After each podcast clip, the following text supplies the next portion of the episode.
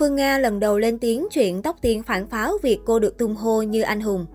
Thời gian này, Hoa hậu Trương Hồ Phương Nga bất ngờ trở thành một trong những cái tên nhận được sự quan tâm của dân mạng khi loạt clip liên quan đến cô tại phiên tòa với Cao Toàn Mỹ năm xưa bất ngờ được đào lại. Thời điểm đó, thay vì những lời khen giống nhiều người dành cho Phương Nga, Tóc Tiên từng tỏ ra thất vọng vì nhiều người xem nhân vật này như anh hùng mà tung hô. Nữ ca sĩ phân tích, mình không chê bai hay cáo buộc cô ấy vì phụ nữ xứng đáng được hạnh phúc yêu thương, nhưng câu chuyện đã bị biến tướng quá xa. Nhưng mình thấy đáng buồn khi một số người tung hô cô ấy lên thành anh hùng. Anh hùng là để cứu người và phục vụ cho xã hội. Cô ấy thông minh mạnh mẽ, nhưng đó là để cứu chính bản thân cô ấy. Cô ấy có vấn đề là chuyện của bản thân cô ấy. Nhiều năm sau ồn ào, Phương Nga mới đây đã có những chia sẻ đáng chú ý về cuộc sống hiện tại, đặc biệt là quan điểm của ca sĩ Tóc Tiên. Theo đó, cô cho biết mỗi người đều phải chịu trách nhiệm về cuộc sống bản thân, phải đối diện và giải quyết nó. Tôi may mắn có được tình thương, sự ủng hộ quý mến của nhiều người mà không phải ai cũng có được. Tôi rất biết ơn điều đó. Tại sao tôi cảm thấy may mắn? Bởi vì không phải mặc nhiên ai cũng nhận được sự yêu thương đó của mọi người. Tôi nhận được lòng tốt, sự thấu hiểu, đồng cảm của họ và đó là may mắn của tôi.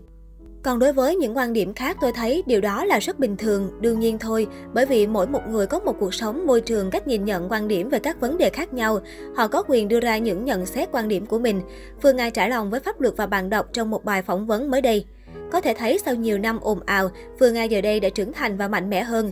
Hiện cô đang hạnh phúc với cuộc sống hiện tại, độc thân và ngày càng gặt hái được thêm những thành công trên con đường kinh doanh.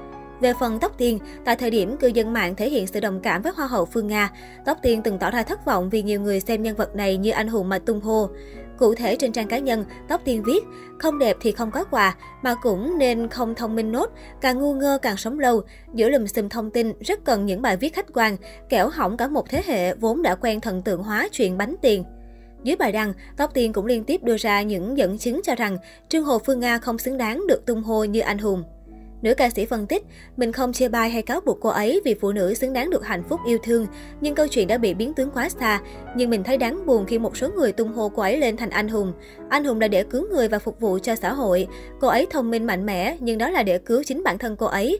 Cô ấy có vấn đề là chuyện của bản thân cô ấy. Vốn là người có tính thẳng thắn, không kiên nể ai, Tóc Tiên ngay lập tức đáp trả và nói rằng cô không kết tội ai hay phán xét Hoa hậu Phương Nga. Tóc Tiên cho rằng câu chuyện của Phương Nga và đại gia Cao Toàn Mỹ có thể ảnh hưởng đến một thế hệ trẻ bởi nguy cơ thần tượng hóa chuyện ăn bánh trả tiền. Vào năm 2012, Trương Hồ Phương Nga cùng bạn thân Nguyễn Đức Thùy Dung bị đại gia Cao Toàn Mỹ tố cáo lừa đảo số tiền lên đến 16,5 tỷ đồng, sau đó bị bắt tạm giam. Sau 18 tháng, tòa đã trả hồ sơ vụ án cho Phương Nga và bạn thân được tại ngoại. Sau khi được tại ngoại, Trương Hồ Phương Nga phải mất tới một năm rưỡi tĩnh dưỡng sức khỏe. Hiện tại cô đang làm giám đốc marketing cho một công ty, thích cuộc sống ổn định chứ không còn nhu cầu vui chơi hay bay nhảy như trước đây nữa. Trương Hồ Phương Nga thú thật rằng bản thân không còn có ý định hoạt động trong showbiz. Tuy nhiên, cô đôi lúc vẫn muốn trở lại với nghệ thuật, nhưng chỉ như một niềm vui tinh thần mà thôi.